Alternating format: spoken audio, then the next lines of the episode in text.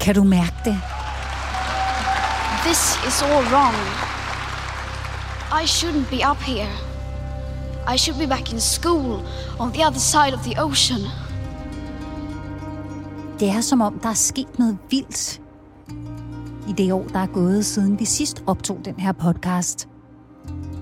Det er som om måden, vi taler om kloden på, har ændret sig.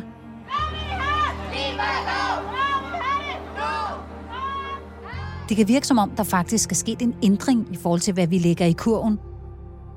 Der bliver ikke længere sat spørgsmålstegn ved, om udfordringerne er virkelige. Det er der slet ikke tid til. For verden, den brænder. Mit navn er Vika Svensson, og jeg har taget de her ting alvorligt i mange år. Det er du måske også. Og vi ved i dag mere, end vi nogensinde har gjort før. Men det er som om det hele alligevel er blevet meget mere kompliceret. Så. Er vi blevet mere bæredygtige i vores madkultur? Det er vi i visse dele af befolkningen. Men når vi ser på den brede danske befolkning, så er vores udfordring, at vi er blevet rigtig, rigtig klimabevidste, men at vi har svært ved at omsætte det til handlinger hjemme i vores køkken. Jeg har prøvet at finde nogen, der kan skubbe tæppet lidt til siden. Vi kommer til at hive fat i nogle af de største profiler inden for bæredygtighed. De kan fortælle os om, hvordan det hele egentlig hænger sammen. Velkommen til tredje sæson af Med kloden i kurven, en podcast fra Rema 1000 om at leve bæredygtigt. Et godt sted at starte, det er vores madkultur. Hvordan vi spiser, hvordan vi laver mad og hvordan vi handler ind.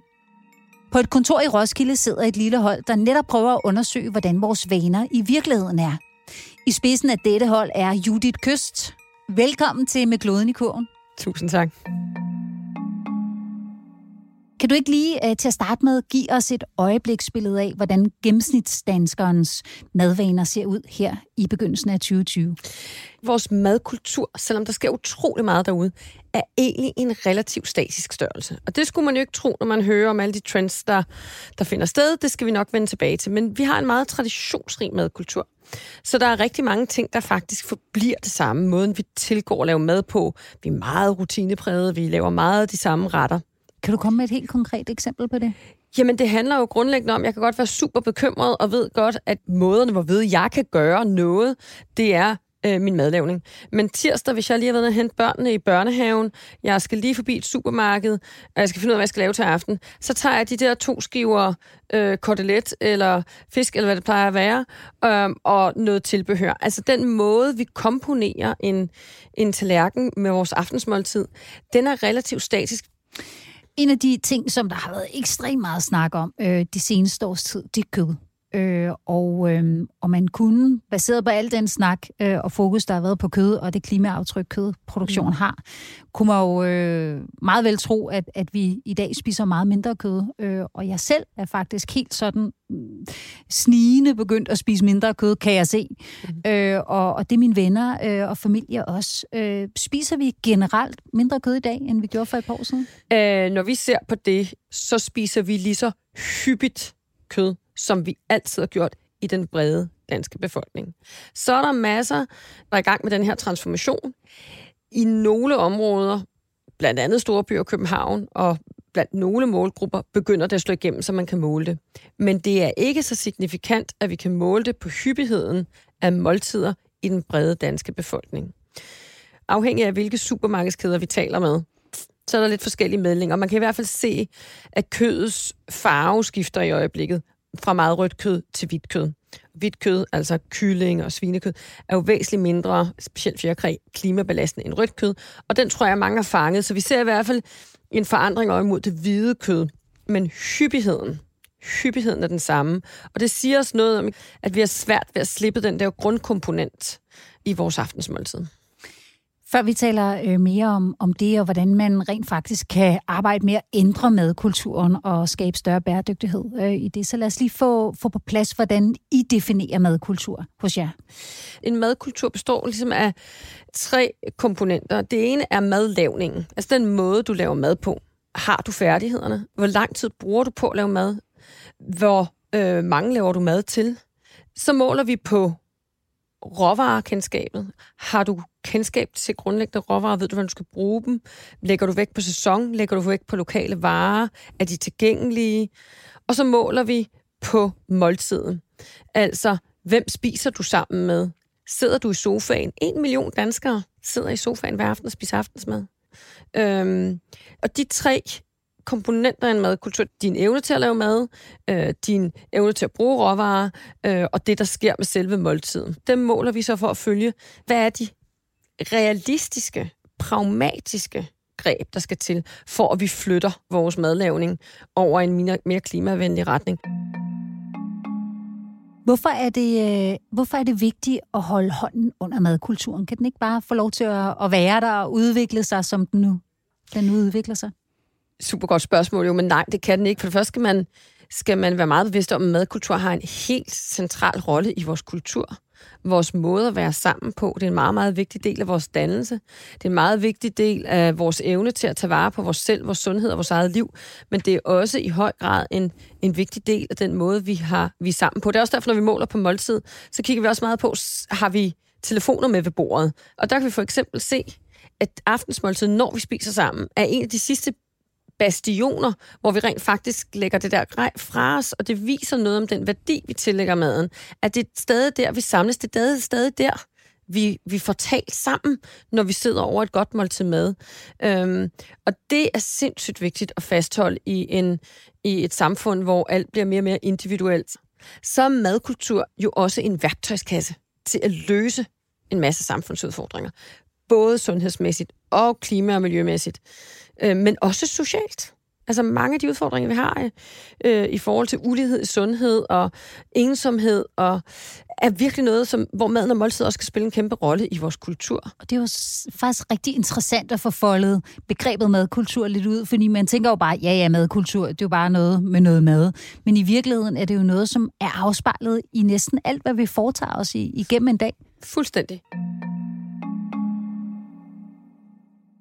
Og hvis vi nu kigger på det med, med potentialet øh, til rent faktisk at, at løse nogle af de fundamentale øh, problemer, som vi har i vores verden i dag, så er det jo sådan, at stort set alle mennesker har super travlt, øh, og, og der er en masse, som du beskrev før, der er en masse vaner og rutiner, som er svære øh, at bryde. Øh, hvis vi virkelig skal have udfoldet potentialet i madkulturen, kræver det så, at vi hver især foretager nogle sådan grundlæggende ændringer i, øh, i vores måde at, at lave mad på, købe ind på, spise på? Eller hvad vil du anbefale? Ja, altså det korte svar vil være, ja, det skal vi, men det ved vi godt kommer ikke til at ske, hvis du taler om danske forbrugere i bred forstand, fordi vi er meget forskellige. Så det vi anbefaler, det er ligesom at kigge på de forskellige tilgange, der er til madlavning i de danske hjem. Og det deler vi egentlig op i fire. Der er de rutineprægede, det er danskerne, der laver meget den samme slags mad de kan godt, men har ikke så meget tid, og det er meget de samme retter, der går igen og igen. Og hvis man skal ændre noget i en klimavenlig retning i den type hjem, jamen så handler det om at se, hvis, hvis det her det er de 10 retter, kunne man tage de der koteletter og tage lidt mindre og skære det i skiver og putte det oven på salaten, så det bliver en måltid salat, i stedet for det er koteletter med tilbehør til. Altså, hvordan kan man tweake de grundlæggende faste retter, der er gået i båndsløjfe, hvordan kan vi justere på dem så er der nogle danskere, som er meget øh, entusiastiske. Altså det er, det er dig og mig, og det er også det, du siger lige før, du er også ved at ændre dit kødforbrug og så videre. Vi kan godt, og vi vil godt, og vi eksperimenterer, og vi går til øh, opgaven øh, med krum hals. Øh, men det er nok der, vi hurtigst vil kunne flytte på noget. Så er der nogle øh, meget uengageret madlavning. Og det er virkelig der, hvor det både handler om, at man ikke har lyst, det interesserer ikke en, men man heller ikke har ressourcer. Ressourcer skal ses både som tid og evner og overskud.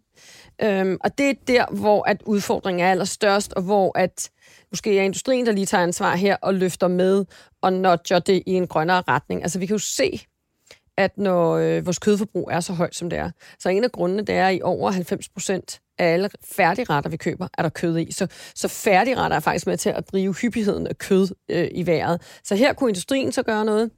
Øh, og så er der et sidste sådan, segment, som faktisk er det største, 35 procent, som er udfordret. Og det er vildt interessant at høre, ikke? fordi det er folk, der er ret interesseret i mad. Og vi er jo ved at drukne i apps og opskrifter og inspiration og madblade, og jeg ved ikke, hvad der findes derude. Og alligevel så finder man, man mangler et eller andet. Ressourcer, inspiration, tid. Der sker noget her. Der er 35 procent, der egentlig gerne vil, men skal have hjælp på en eller anden måde. Kan I også finde inspiration i den måde, øh, madkulturen udspillede sig på i, øh, i, øh, i gamle dage? I den grad, og vi gør det faktisk. Øh, der er jo ingen tvivl om, at det, der var i vores klassiske madkultur, selvom den var meget bygget op om det her kød og den måde, vi komponerer en klassisk øh, dansk måltid på, så var der også en masse håndværk og en masse dyder i den gamle madkultur, man så må sige, som vi kan tage med os. Øhm, der var en meget større bevidsthed, blandt andet om madspild, som jo også er en væsentlig, meget, meget central del af det at tænke klima, ikke? fordi at en tredjedel af al mad i verden bliver smidt ud eller går til spilde et eller andet sted i kæden. Øhm, og, øhm, og der var man jo meget mere bevidst om, dels at lægge, lave en madplan for flere dage, at bruge rester fra dagen før i madpakken næste dag, øh, at, at samtænke sin mad på en anden måde. Øh, der var en anden bevidsthed om sæson. Man syltede mere, man konserverede mere, og ikke, jeg siger, at vi alle sammen skal tilbage og sylte alting, men der var noget i den tankegang, som handler om at bevare og bruge sæsonens råvarer, som også er nogle rigtig, rigtig fine elementer af vores klassiske madkultur, man kan tage med sig. En ting, jeg har lagt mærke til, når jeg går i supermarkedet i dag, det er, at øh, der er kommet sådan nogle meget store montre med øh, færdiglavet mad. Med det, du, mm. som du flere gange mm. har kaldt for convenience mad. Øhm, det er som om, det er vokset enormt, det marked. Hvad, øh, hvad siger det om vores øh, madkultur? Kan du give mig ret i det, eller er det ja, bare det mig, er der... fuldstændig korrekt. Det, altså, det, det kan vi se. Vi, vi måler meget på, at maden hjemmelavet, er den delvist hjemmelavet, er den helt færdiglavet, er det takeaway ude på restaurant. Og man kan se, at der er et stort skred hen imod mere og mere mad, der er øh, helt færdiglavet og øh, takeaway. Og det, det hænger sammen med to ting. Det hænger sammen med vores tid og overskud. Det er nemmere at købe noget på farten af alskens slags. Øh, og ja, der er kommet mere af det, og det tror jeg ikke er en bølge, vi kan ændre. Men vi håber meget på, at vi kan samarbejde med og inspirere øh, detailhandlen, og det er stadig der, der, vi køber mest mad, trods alt, øh, til at der bliver så mange løsninger, som jeg plejer at sige, understøtter madlavning i frem for at erstatte den. For det er alt andet lige bedre med den der tærtebund, og så har du selv tænkt over fyldet og stået og hakket din champignon, og, og forholdt dig til, hvad det er for nogle råvarer, der kommer i. Men det går stærkt. Altså salget af frysepizzaer øh, er steget med 6-7 procent de sidste tre år. Så der er et stort skred over mod helt færdiglavet mad. Men der er et stort skred, og der er et kæmpe udbud, men jeg synes også, der er en tendens til, at øh, selvom du så godt nok siger, at frysepizza er salget af sted, øh, så er der alligevel en tendens til, synes jeg, at det virker som om, at det faktisk er mere lødige produkter, der er øh, at, at vælge imellem øh, i det her det convenience. Der, der er bestemt kommet en hel del af det. Der er ikke lige så stor volumen på det, som der er på, på øh, de færdige retter. Og øh, jeg kender ikke alle statistikker på, hvor meget der bliver solgt af det, men nu mere det, desto bedre er de sådan lødige øh, løsninger på midtbanen, fordi jeg er helt sikker på, at det er det, der øh, skal være med til at få en række danskere til at spise mere grønt. Det er, at du ikke skal stå med den der uoverskuelige grønkålsalat, men der ligger faktisk noget snittet, vasket grønkålsalat. Det er så knap så friskt og så videre, men alt andet lige, så er det langt, langt bedre. Men kan convenience øh, mad, kan det være med til at drive en bæredygtighed? I madkulturen? Det kan det bestemt. Udfordringen er lidt, øh, at, at der er en masse tradition omkring, hvad det er, vi spiser af færdigretter. Lige så snart det bliver mere plantebaseret, så øh, er det et nichesegment af kunderne, der går hen og vælger det, fordi de vælger meget klassiske retter, øh, convenience-mæssigt. Så ja, der er et kæmpe potentiale for, at, øh, at de kan være med til at løse det. Men der er også stadig store udfordringer. Altså, som vi plejer at sige, når man køber så meget færdigmad, så udliciterer du din sundhed. Altså, der er alt andet lige bare meget mere salt, sukker og fedt i alt det, der er færdigkomponeret for dig, end det, du selv står og laver fra bunden. Men Judith, man kan jo sige, som, som det travle menneske, man højst sandsynligt er øh, her i, i Danmark øh, i 2020, hvorfor ikke bare tænke, ej, hvor optur, der er alt det her convenience-mad, og det er ovenikøbet blevet lidt sundere osv. Øh, hvorfor er det så vigtigt, at jeg køber ind, og jeg går hjem i mit køkken og laver mad, og måske endda spiser det sammen med andre? Jamen, der er rigtig mange gode grunde til. Nu går jeg lige tilbage til, til starten her med vores madkultur. Det spiller en helt central rolle for vores måde at være sammen på, også vores måde at være sammen på en familie. Og japper du noget mad ind i øh, ovnen, som du har købt færdiglavet, jamen, så bruger du som sagt også mindre tid på at spise det sammen. Så der er simpelthen en hel øh, masse, der handler om den sociale kontekst og vores madkultur. Og så er der heller ingen tvivl om, både i forhold til din egen sundhed og i forhold til klimaet, nu mere færdiglavet mad, du køber, desto mere distancerer du dig fra øh, at selv tage ansvar for, hvad er det for nogle råvarer, øh, jeg putter i munden, og du bliver også mere fremmedgjort for på den lange bane at kunne gøre det. Det er at stå med råvarerne, og ikke fordi du burde gør det hver dag. Prøv at høre, jeg køber også en pizza fredag aften med mine unger. Øh, men jeg laver ved Gud også meget mad fra bunden. Jeg tror ikke på, at der er nogen, der nogensinde kommer til at gøre det syv døre om ugen altid. Men hvis vi begynder at lade det skride så meget, så vi køber convenience som det alt overskyggende, så mister vi grebet øh, øh, hjemme i vores køkkener. Og det bliver altså en meget fattig madkultur, en meget fattig måde at være sammen på, øh, men i særdeleshed øh, også problematisk øh, for både klima og sundhed. Nu bryster vi os jo øh, normalt af, at Danmark er et progressivt land og et øh, forgangsland for resten af verden. Hvordan står det egentlig til med vores madkultur? Er det, er det noget, vi kan blære os med internationalt? Ikke umiddelbart. Der har været nogle fine takter omkring sådan ny nordisk mad, men det er jo ikke noget, der sådan er slået øh, igennem helt grundlæggende i den måde, vi tilgår at lave mad på. Man kan så sige, at de udfordringer, vi står med, står man også med i mange andre europæiske lande. Den forandring, vi ser, er jo meget høj grad øh, en konsekvens af den moderne, enormt øh, forjagede, travle præstationsfyldte hverdag, øh, mange lever under, hvor alting skal gå så stærkt, og hvor den der tid til fordybelse, som det også kan være at stå og lave mad, øh, er mindre og mindre. Og det er også derfor, man ser i Sydeuropa, at der er en slow food bevægelse, alle, alle mulige andre modbevægelser nu, fordi der begynder at ske det samme selv i Sydeuropa, som jo ellers sådan, har brystet sig af gode råvarer og også har, har lettere tilgang til det. Der er jo, øh, som vi har snakket om, der er jo utrolig mange stemmer i den her madkulturdebat. Øhm, og der er mange trends, og der er meget information, som man øh, skal kunne sortere imellem som, øh, som almindelig forbruger. Hvad, øh, hvordan, hvordan skal jeg kunne finde hoved og hale i det? i den kæmpe informationsmængde, og også måske meget øh, modsatrettede informationer. Så kartofler, utrolig øh, udsundt. Mm.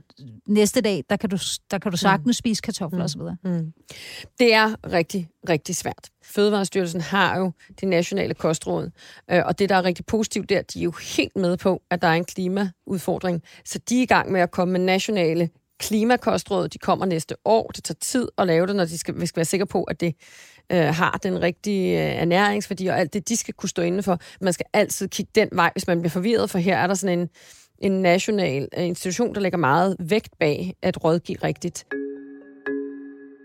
Her afslutningsvis, hvis jeg som forbruger skal have en væsentlig ændring øh, i mine madvaner for at, at blive mere bæredygtig, hvad vil, øh, hvad vil du så anbefale? Har du et godt tip? Tippet? Tippet? Nej, men jeg tror, at det vi kan se fungerer rigtig meget, det er i virkeligheden øh, at ture hoppe ud af kogebøgerne og de klassiske rammer, altså ture eksperimentere. Det lyder måske fuldstændig banalt, men, men at hoppe ud af nulfejlskulturen og sige, okay, hvordan kunne det grønne fylde lidt mere på tallerkenen her? Øh, og hvordan minimere kødet? Måske ved at smide det skiver og smide det op på slaten i stedet for ved siden af og sådan noget. Så det tror jeg bare, altså det handler meget om at ture springe rammerne lidt. Okay, tusind tak. Selv tak. Med kloden i kurven er produceret af Bauer Media for Rema 1000. Martin Birgit Schmidt var producer og Rune Born Svarts redaktør. Mit navn er Vika Svensson, og hvis du kan lide, hvad du hørte, hvis du synes, det var inspirerende, så vær med til at gøre en forskel, og del den med nogen, som du tænker vil sætte pris på den. Tak for den her gang. Vi høres ved i næste måned.